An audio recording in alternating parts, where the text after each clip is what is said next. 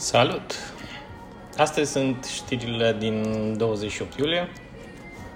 Pe scurt, Oppo A72 5G urmează să ajungă și în România. Oficial, bineînțeles. Avem deja varianta A72 fără 5G. Este un smartphone compatibil cu noua tehnologie 5G iar dacă operatorii de telefonie mobilă îl vor aduce în, în oferta lor, probabil va avea un preț destul de interesant. Consiliul Concurenței a fost de acord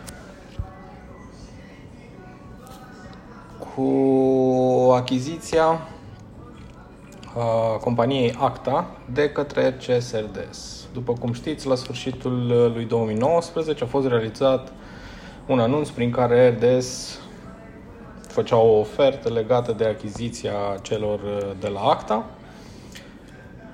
Trecând prin Consiliul Concurenței, se pare că acceptul a venit și este un da.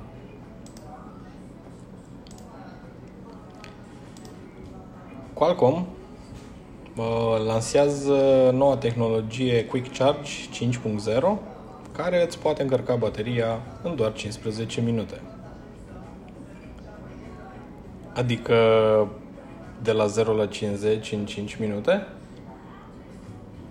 Sună destul de interesant. Pentru alte știri te aștept mâine. Salut!